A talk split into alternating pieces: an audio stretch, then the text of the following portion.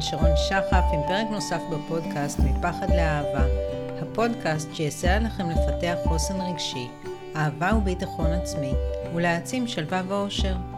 למי שעדיין לא מכיר, אני שרון שחף, מאמנת אישית, מנחת תהליכי התעוררות רוחנית ומחברת הספר 100% בחירה. בפרק של היום בחרתי לדבר על נושא מאוד מאוד חשוב, על ביקורתיות ושיפוטיות יתר. יש לכך השפעה על השקט הנפשי שלנו, על כל מערכות היחסים החשובות בחיינו וגם על תחושת הערך העצמי, כשהביקורת מופנית כלפינו. ועם זאת, להיות ביקורתי זה לא תמיד רק דבר שלילי.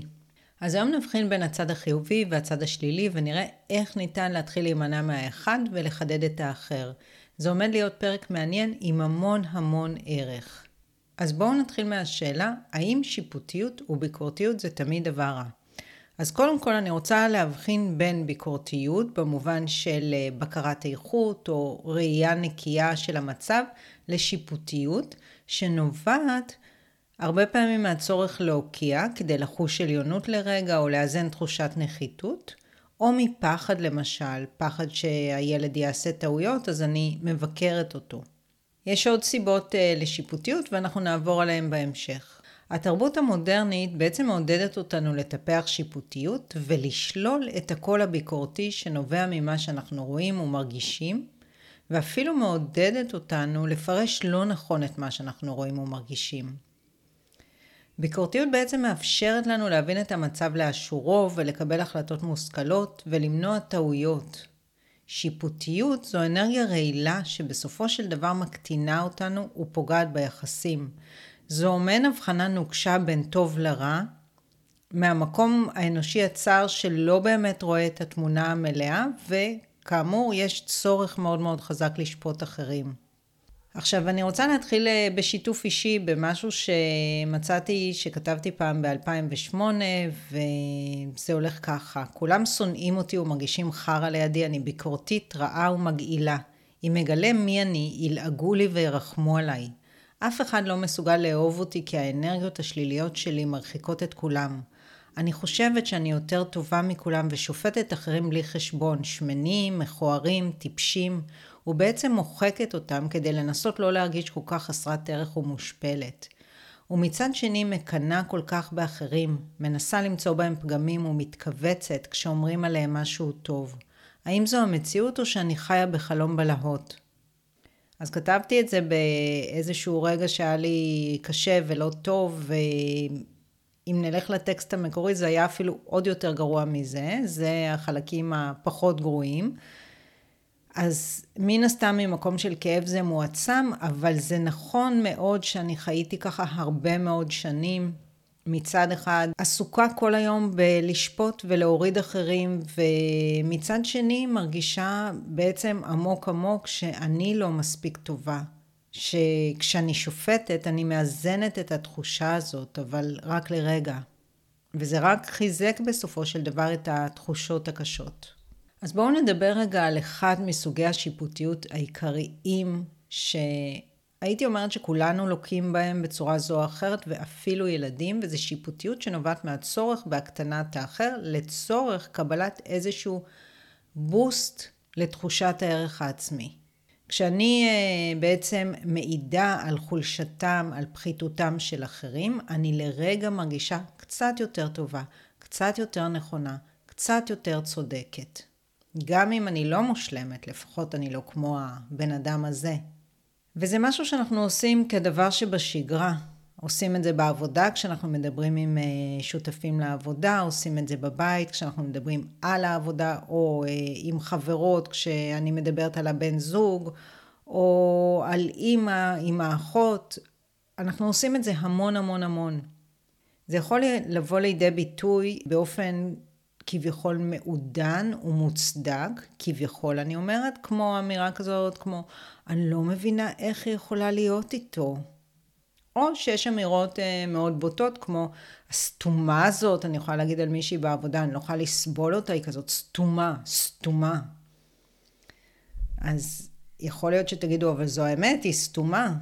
אוקיי, אז האם אני צריכה לחזור על זה כל פעם? כל פעם שהיא עושה עוד דבר, אני צריכה לומר ככה, אוף, שוב פעם הסתומה הזאת, או שאני יכולה פשוט להסתפק בזה שיש שם אה, עובדת שהיא אה, לא מאוד אינטליגנטית, שעושה דברים שהם באמת לפעמים יקפיצו לי את העצבים. השאלה היא איך אני מגיבה לעובדות, לא שיש דברים שהם עובדה או לא עובדה.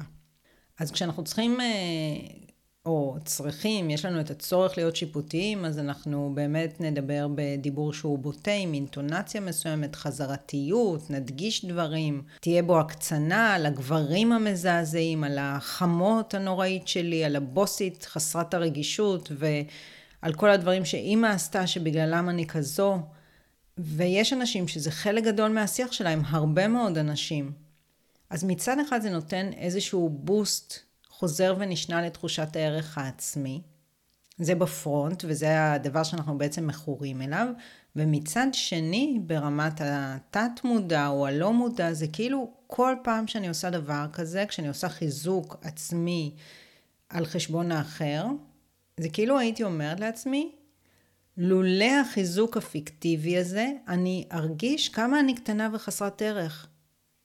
אם אני לא אקפיץ את עצמי כל הזמן בעזרת החיזוקים האלה, אני ארגיש כמה אני קטנה וחסרת ערך. כלומר, ביסוד, אני קטנה וחסרת ערך. זה מה שאני כל פעם אומרת לעצמי, בכל פעם שאני משתמשת בסוג הזה של השיפוטיות שכרוך בהקטנת האחר.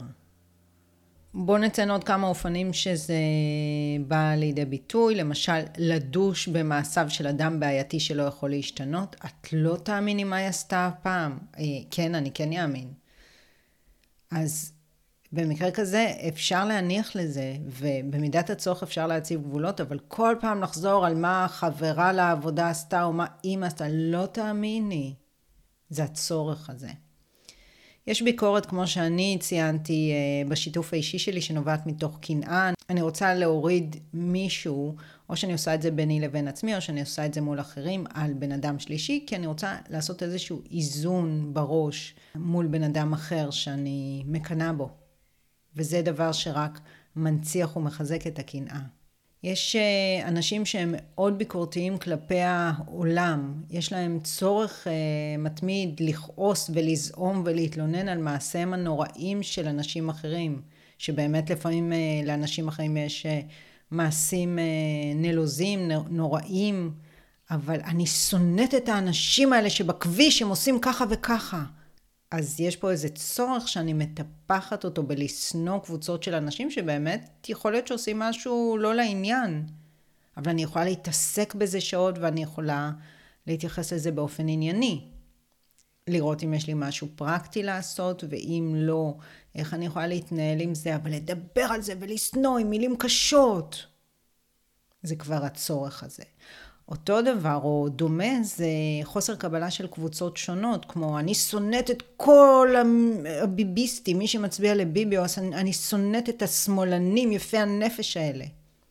במקרה הזה אני מכלילה קבוצות ושונאת אותם כקבוצה, ואני אפילו לא יודעת מי הבן אדם הפרטי, שבטוח שהוא לא נמדד לפי מאפיין אחד. אז זה באמת, אם אתם רוצים להתחיל ולסיים אה, את כל הנושא של אה, שיפוטיות במובן השלילי שלה, כדאי להתחיל מהנושא הזה. מה גם שכל ההקטנה המנטלית הזאת של האחר היא תמיד כרוכה באנרגיה שלילית, שהאנרגיה הזאת נשארת אצלנו בגוף כמו בן אדם שמעשן סיגריה והאנרגיה הזאת נשארת אה, בגוף שלו וממשיכה לעשות שמות. והיא פוגעת ביחסים, והיא צובעת את העולם שלנו בשחור. אז אני לא מדברת פה על ההבחנה שמשהו הוא לא לעניין, או שבן אדם הוא שמן או טיפש או מכוער, אני מדברת על הצורך להוקיע, לשנוא, לדבר במילים קשות, לחזור על זה. זה כבר דבר אחר. וזה מאוד פוגעני כלפינו, וכמו שאמרתי, זה גם פוגע בהפוך על הפוך בתחושת הערך העצמי. כשאנחנו כל הזמן מזכירים לעצמנו כמה אנחנו קטנים וחסרי ערך. אנשים הרבה פעמים שואלים איך להעלות את הערך העצמי, ואני אומרת להם, פשוט תפסיקו לעשות את זה.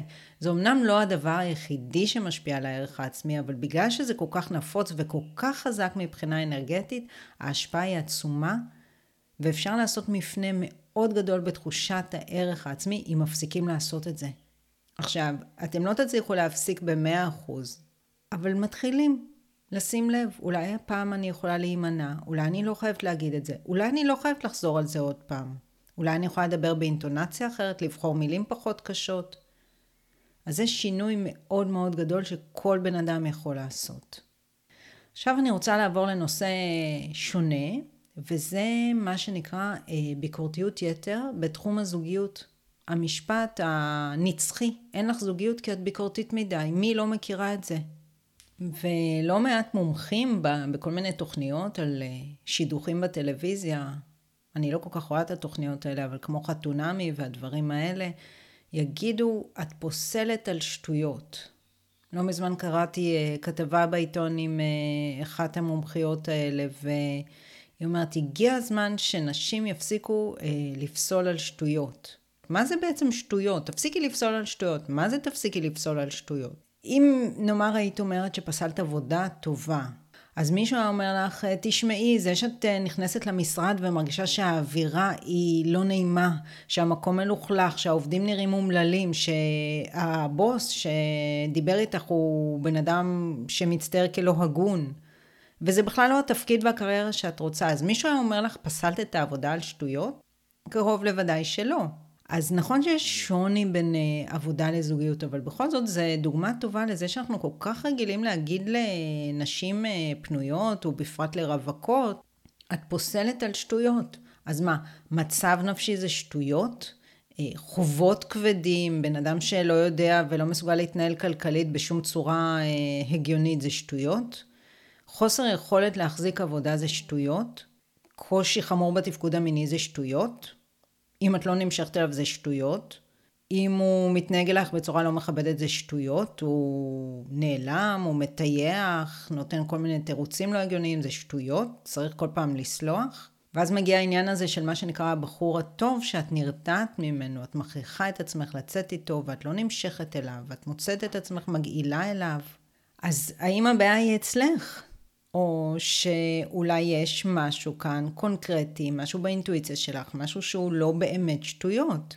ובדרך כלל כשנעשה ניתוח אופי של מה שנקרא הבחור הטוב, אז תגלי בחור עם ביטול עצמי מאוד גבוה. זאת אומרת, הוא מוכן לספוג ממך הכל וממשיך לחייך. ומנגד ערך עצמי מאוד נמוך, ויש בזה משהו מאוד מאוד מאוד מרתיע. שמסמל גם משהו לגבי המצב הנפשי שלו, נניח, את לא שוכבת איתו ולא נמשכת אליו, והוא עדיין מטורף עלייך.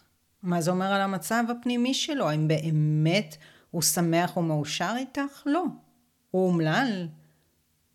הוא כל היום אה, מרגיש אה, חסר ערך, לא רצוי, אבל הוא ממשיך לחייך ולעשות הכל עבורך. זה נחשב בחור טוב?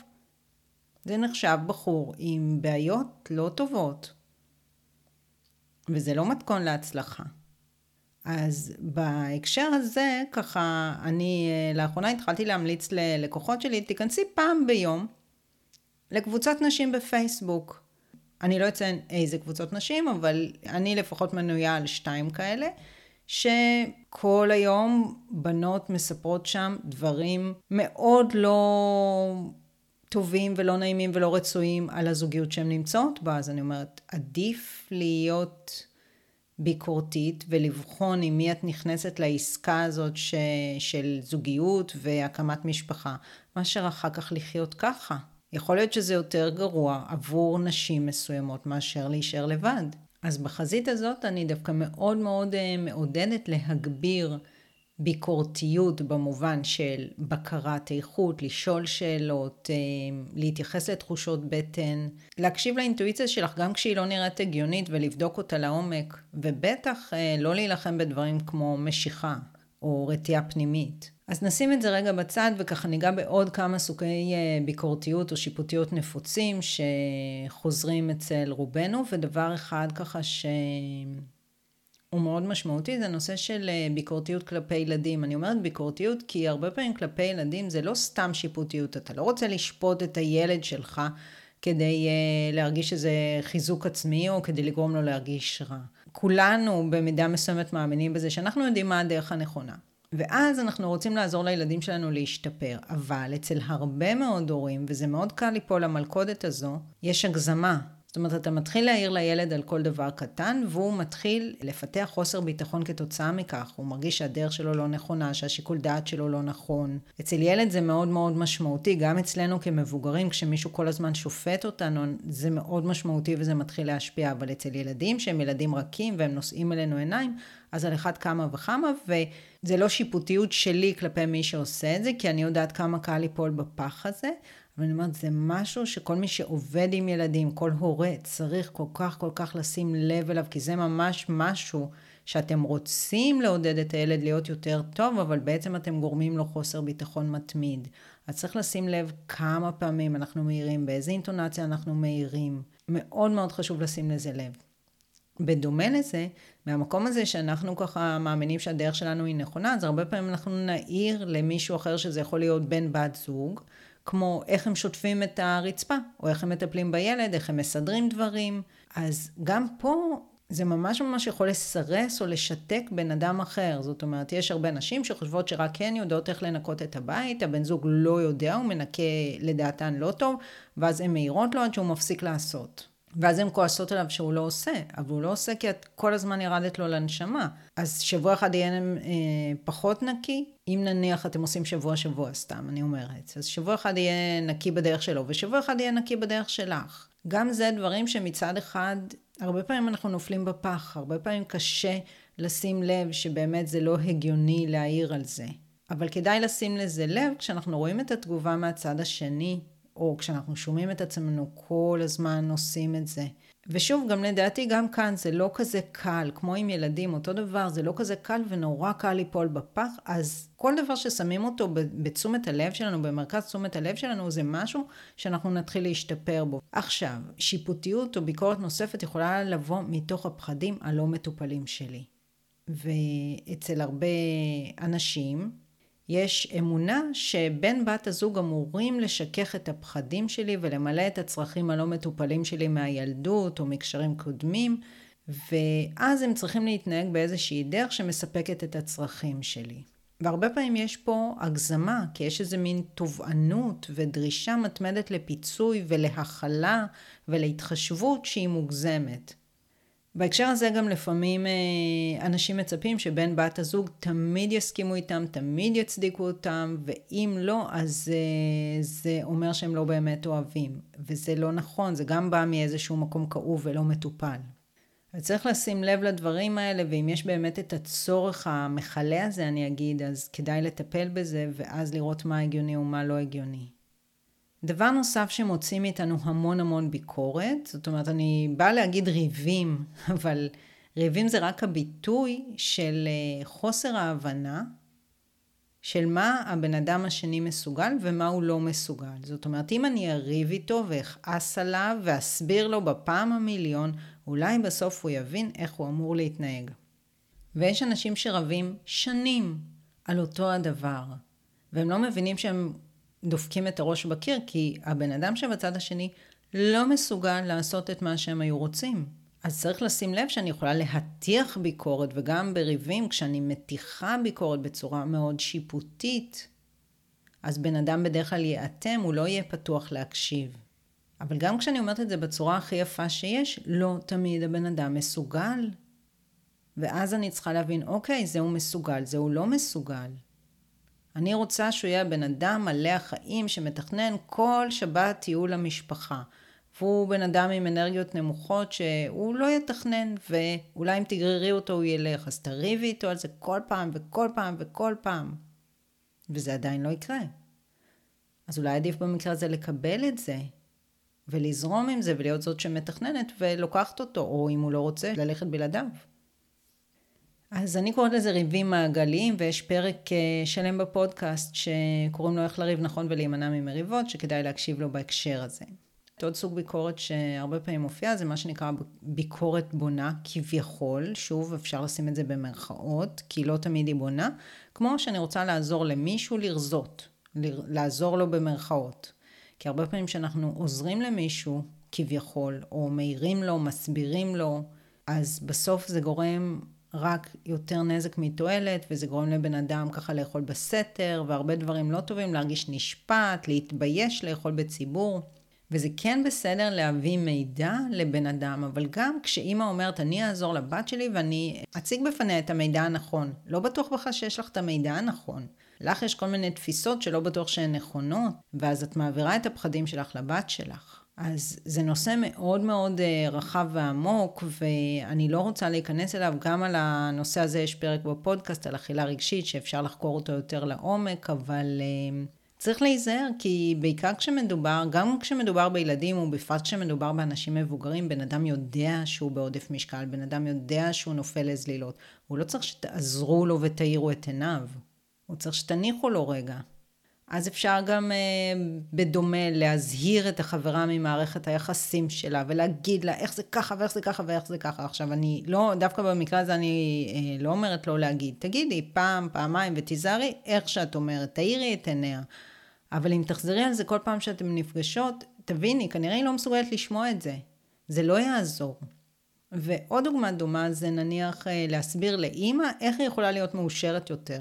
היא לא ממצה את החיים שלה. כל פעם אני אתן לה ככה אמ, עצות. לאיזה קורסים היא יכולה ללכת, מה היא יכולה לעשות עם עצמה במשך היום, וזה רק גורם לה להרגיש נשפטת. כי בתיאוריה היא יכולה, אבל אולי במעשה היא לא יכולה. לא רוצה, לא מסוגלת להביא את עצמה לעשות את זה. ולפעמים פשוט תניחי לה לחיות את חייה, ותחי את את חייך. אז גם עם ביקורת בונה צריך להיזהר. עכשיו, אני רוצה כן לגעת רגע בצד המאוד מאוד חיובי ואפילו חשוב והכרחי, אני אגיד, של ביקורתיות. וזה ביקורתיות במובן של בקרת איכות, במובן של ראייה צלולה ובהירה. אז אנשים הרבה פעמים אומרים, מי אני שאשפוט? הם רואים משהו, אה, זה ככה וככה, אבל מי אני שאשפוט? ואז הם ברגע אחד מבטלים את מה שהם ראו, את מה שהם הבינו. וזו אמירה שלא הופכת אתכם ליותר נאורים, היא הופכת אתכם ליותר עיוורים. והיא גם פוגעת בסמכות הפנימית, כי אנחנו הרבה פעמים באינטואיציה, לא רק באינטואיציה, אנחנו גם רואים משהו, רואים לנגד עינינו, בן אדם מדבר, בן אדם מתנהג, בן אדם חי בצורה מסוימת, ואנחנו רואים מה קורה שם. מי אני שאשפוט? אני לא שופטת, אני רואה משהו ואני מעידה עליו, ובמה שאני מעידה עליו, אולי יש דברים לא כל כך טובים, אבל בסך הכל תיארתי משהו שקורה שם. אני יכולה כמובן להשתמש בזה לשיפוטיות ולהתייחס לבן אדם הזה בזלזול, איך הוא ככה וככה, אבל אני יכולה לראות, הוא לפי מה שהוא אומר, לפי מה שקורה, למשל, נניח אני רואה, המערכת יחסים שלו לא מאושרת. אז תמיד תמיד תמיד כדאי לעשות ניתוח של המצב הפנימי של כל בן אדם שאתם באינטראקציה איתו. זה חשוב מאוד גם בזוגיות בשלב הדייטים. מאוד מאוד מאוד קריטי, דיברנו על זה קודם, על ככה באמת כן להיכנס לעומק ולברר עם מי אני יוצאת, מה הסיפור של הבן אדם שם, מה המצב הנפשי שלו. אבל זה חשוב גם במקרה שאני מדברת על אחותי, שאני אומרת כמה הכל טוב אצלה, ואני רואה הכל ורוד אצלה, חברות שאני מקנאה בהן, ושל כל בן אדם, של הבוס שלי. לדעת מה אני יכולה לצפות מהבן אדם הזה, איך כדאי לדבר איתו, איך כדאי להימנע מלדבר איתו. אז זה מאוד מאוד מאוד חשוב להפעיל את הביקורתיות הבריאה במובן הזה. ואני אתן כמה הכוונות, מצבים כמו דיכאונות קשים, חרדות קשות, הפרעות אכילה קשות, התקפי זעם, ups and downs רגשיים, או יכולת לנהל את החיים באופן אה, עצמאי ושקול. עכשיו, אני לא אגיד, אוקיי, מישהו נמצא בדיכאונות קשים, אל תהיו עם הבן אדם הזה. תהיו עם הבן אדם הזה, רק תבינו שעלולות להיות לזה השלכות עליכם, על התפקוד, במשפחה, על הילדים. תהיו עם עיניים פקוחות, לא עם עיניים עצומות. לא, הוא בן אדם טוב, הוא אבא טוב. בסדר, סבבה. אבל יכול להיות שיום אחד הוא יהיה בדיכאון והוא לא יתפקד לתקופה, ויהיו לו ילדים קטנים, זה יכול לקרות, רק קחו את זה בחשבון. זה לא אומר לא להיות עם בן אדם, אף אחד מאיתנו לא מושלם. דבר נוסף שיכול להעיד על המצב הפנימי של בן אדם זה מערכות היחסים בחייו, אם יש לו נתקים ממשפחה, מילדים, אה, שנאה. הוא מאוד מאוד מוקיע אנשים בחיים שלו, מדבר עליהם במילים מאוד מאוד קשות ומאשימות. זה אומר משהו על המצב הפנימי שלו, וגם לזה יהיו השלכות. באיזו מערכת יחסים בן אדם נמצא? האם נניח אחד הצדדים אה, סופג יחס פוגעני ומזלזל וממשיך לחייך? אז כל הדברים האלה כדאי לקחת בחשבון ולהבין אותם גם בהקשר שאם יש לי חברה ואני מצפה שבשעת קושי היא תתמוך בי, אבל היא מלאה בכל המטענים שלה ואני תמכתי ותמכתי ותמכתי בה, היא לא באמת מסוגלת. אז בהערות אני גם אשאיר לכם כתבה או כמה כתבות שככה ירחיבו בנושא. ומכאן אני רוצה ככה לעבור למשהו שמאוד מאוד חשוב לזכור אותו, וזה שככל שאתם קשים עם אחרים, ככה באותה מידה אתם קשים עם עצמכם. והרבה פעמים זה לא ייראה ככה על פני השטח, כלומר, יראה לנו שנניח יש לנו הורים שהם מאוד מאוד שיפוטיים כלפינו, אבל הם חושבים שהם אף פעם לא אשמים, שהם תמיד צודקים, וזה לא נכון. פשוט יש הרבה מאוד אנשים שמבפנים התחושת אשמה אוכלת אותם, והם לא, בחיים לא יודו, בחיים לא יודו. וכמה שאתם מנסים לאמת הורה כזה שיודע שהוא עשה והוא זה, ואני לא זוכר שעשיתי, אני לא, אני עשיתי דבר כזה? לא, את זוכרת הכל לא נכון.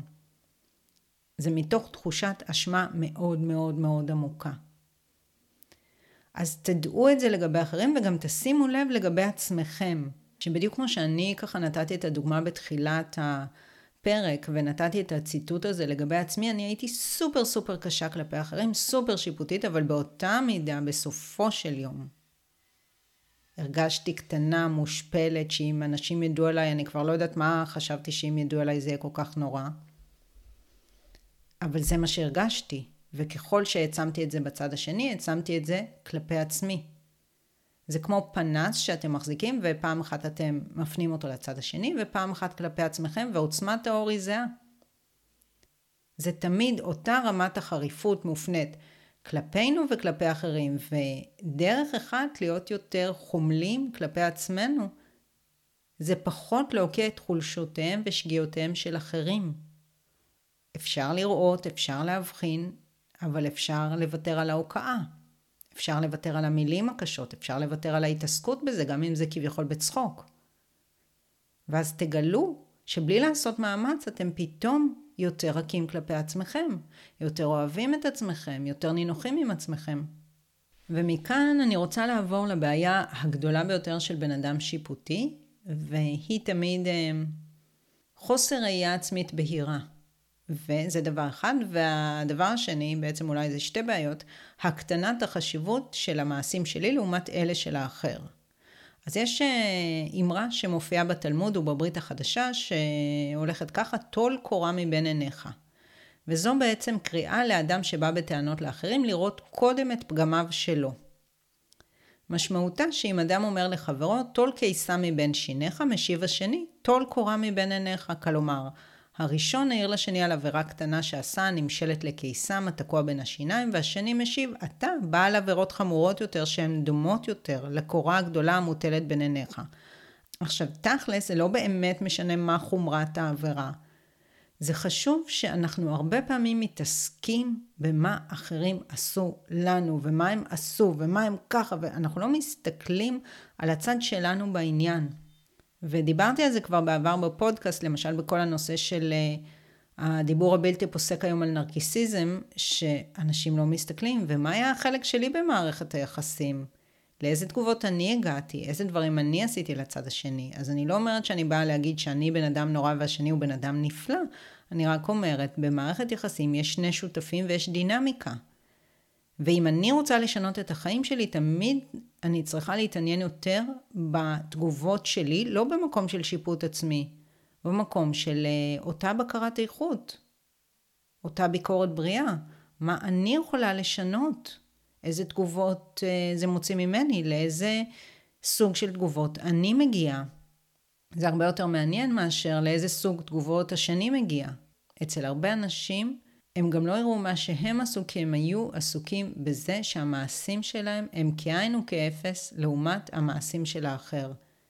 וזה שוב משהו שהוא מאוד מאוד שגוי, וכל פעם שתשימו לב שאתם עושים את זה, תדעו שאתם מתבלבלים.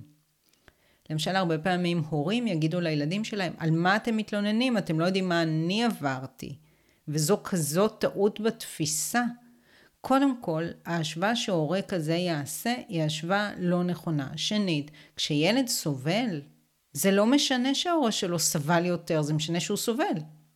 אז במקרה הזה אנחנו תמיד יכולים להסתכל, המעשים שלי הם רק תגובה, אני אה, לא עשיתי כלום, זה כלום מה שאני עשיתי, ואנחנו יכולים להסתכל על מה אנחנו עשינו. ומהמקום הזה נורא נורא קל, למה אני מדגישה את זה כל כך? כי מהמקום הזה כל כך קל לבקר אחרים, לשפוט אותם כמגזימנים וכאנשים נוראים וכמפלצות אפילו. ואנחנו שוכחים להסתכל על עצמנו, כי בסופו של דבר, ככל הנראה, אנחנו חוזרים לאותו צורך בשיפוטיות. שדיברנו עליו אה, מלכתחילה, זה כשאני צריכה להוקיע בן בת זוג או הורה. עם ילדים זה פשוט עיוורון והפחד משיפוט עצמי. אם אני יודע שאני גרמתי סבל לילדים שלי, אז איך אני אוכל לחיות עם עצמי? אז אני אגיד שלא גרמתי להם סבל כזה גדול. אני אמצא למה הסבל שלהם הוא קטן לעומת הסבל שלי. ואז מה עשיתם? אתם מוקיעים את ההורים שלכם, ואתם לא מסתכלים בשיט מה אתם עושים לילדים שלכם. אז לפני שנסיים אני רוצה לגעת בעוד שני דברים חשובים, ואחד זה איך לנהל את השיפוטיות, את הביקורתיות, כדי לא להפסיד קשרים. אז קודם כל ככה, כדאי לשים לב כשאנחנו אומרים דברים לאינטונציה, זה מאוד מאוד חשוב, לבחירת המילים. לפעמים מתוך uh, כעס אנחנו ניפול לתגובות והתנהגויות דרמטיות, וזה יכול לקרות גם לטובים ביותר, וכדאי לשים לב לזה ולנסות להימנע. כדאי גם להימנע מיותר מדי עצות והערות כביכול בונות, כפי שאמרנו. ואני רוצה גם שתזכרו שהדברים האלה טבועים אצלנו עמוק, וזה לא עניין של מה בכך להשתחרר מהם ולהיפטר מהם. אבל מילת המפתח בעיניי היא תמיד רצון. המילת המפתח בעצם לכל שינוי היא רצון. תמיד, קודם כל, מה אני רוצה? אם אני רוצה לשנות התנהגות שיפוטית וביקורתיות יתר, אז, ואני רוצה לעשות את זה, זה בראש מעייניי, אז אני לא כל פעם אצליח, אבל זה תמיד יהיה בפוקוס שלי, ואז זה ילך וישתפר, ויהיו עוד ועוד פעמים שאני אצליח. השאיפה כאן היא לא למושלמות, כי מושלמות זה דבר שהוא הרבה פעמים בלתי מושג, ורק גורם לשיפוט עצמי יותר גרוע, אלא לעוד ועוד, אני אגיד שליטה עצמית, או התנהגות אפקטיבית, תקשורת אפקטיבית, שגם משאירה אותי אה, יותר שלווה ורגועה ועם תחושה עצמית יותר טובה, וגם מונעת פגיעה באחר ומונעת הסלמה של היחסים. ועוד דבר אחד חשוב לפני שנסיים, שהוא סופר סופר חשוב, שזה שיפוטיות שמופנית כלפינו. והרבה פעמים אה, שיפוטיות בלתי פוסקת על כל דבר קטן. זה יכול להיות מההורים שלנו, זה יכול להיות מבן בת זוג, זה יכול להיות מחברה. וגם עבור הבן אדם כביכול החזק והיציב ביותר, אני תמיד מדמה את זה, כאילו זה כמו שנניח היינו עם מישהו בבריכה, ומישהו כל הזמן דוחף את הראש שלנו מתחת למים. עלינו לנשום אוויר, טאק. עוד פעם, טאק, טאק, בסוף אתה נשאר בלי כוחות. אז כשעושים את זה לבן אדם, אתה מחליש אותו. גם לבן אדם החזק ביותר. על בסיס קבוע זה מחליש. אז כדאי, אם זה מישהו שהוא מישהו קבוע בחיים שלכם, מאוד כדאי לדעת להתנהל עם זה במקום של הצבת גבולות. כי ללכת ולדבר עם מישהו זה לא מספיק. זה סבבה, זה חשוב. אפשר ללכת להגיד לבן אדם, תשמע איך שאתה מתנהג זה פוגע בי, אני מבקשת שתפסיק. אבל הרבה פעמים אצל אנשים זה דחף, לפעמים אפילו לא לגמרי מודע, או צורך, צורך באותו חיזוק עצמי פיקטיבי, שהם מוציאים את זה עליכם, כי קל להוציא את זה עליכם. ויש להם את הצורך, כמו צורך בוער כזה, שהם אפילו, זה, זה לא לגמרי מודע לפעמים, לפעמים כן. אז לשוחח עם מישהו זה לא מספיק, ובטח אם אנחנו נחזור לדיבור הזה שדיברנו על הריבים, אני יכולה לריב. כל פעם שהוא עושה אני אריב איתו על זה שהוא שוב אמר לי. ואני יכולה להתחיל להציב גבולות. אז מה זה להציב גבולות? צורה אחת של הצבת גבולות כלפי שיפוטיות, ביקורתיות, זה העניין של לא לתת שום תגובה למה שהבן אדם עשה. יכול להיות שפעם אחת או פעמיים או שלוש פעמים לפני זה אמרתי לו, תשמע, זה לא לעניין, אני מבקשת שתפסיק. והוא לא הפסיק. אז עכשיו, כל פעם שהוא עושה את זה, כאילו הוא לא אמר כלום. אני לא מסתכלת לכיוון שלו, אני לא מגיבה בשום צורה. זה מאוד מאוד חזק, מאוד אפקטיבי בעניין הזה. עכשיו, אם מישהו עשה את זה, זה גם לא ש... יכול להיות שגם לא חמש דקות אחרי זה אני אהיה חייכנית ונחמדה. אני אהיה עדיין איפשהו סגורה, יותר מרוחקת, אבל לא במקום של להעניש, אלא במקום של לא מתאים לי. ואז הוא יגיד, למה את כזאת? מה יש לך? מה אמרתי? לי זה לא נוח, לי זה לא מתאים. ככל שאני אענה ואתקשר בצורה שהיא פחות תוקפנית, פחות תגובתית, פחות מתבכיינת, אלא זה העניין. הבנתי, מבחינתך זה לא שיפוטיות, מבחינתי זה כן. ולי לא נוח עם זה, אז אתה רוצה שנהיה ביחסים נינוחים, אז תשנה את זה. ואז בן אדם יבין, לא תהיה לו ברירה. כשרק מדברים ולא מציבים גבולות, אז בן אדם אין לו אינטרס להבין. אז אנחנו נסיים עם העניין החשוב הזה, וכמובן שעל כל אה, דבר שדיברתי פה אפשר עוד אה, להרחיב.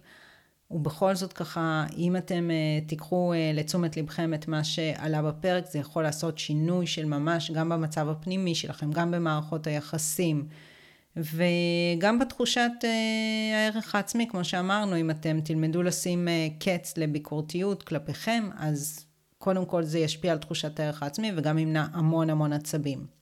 אז אני מקווה שנהניתם והפקתם ערך מהפרק, ואם כן, אתם מוזמנים לשתף אותו עם אנשים נוספים שיוכלו ליהנות ממנו גם הם. אתם מוזמנים לעקוב אחר הפודקאסט, לדרג אותו וגם ליצור איתי קשר ולספר לי מה לקחתם מהפרק ומה עוד הייתם רוצים לשמוע בתוכנית.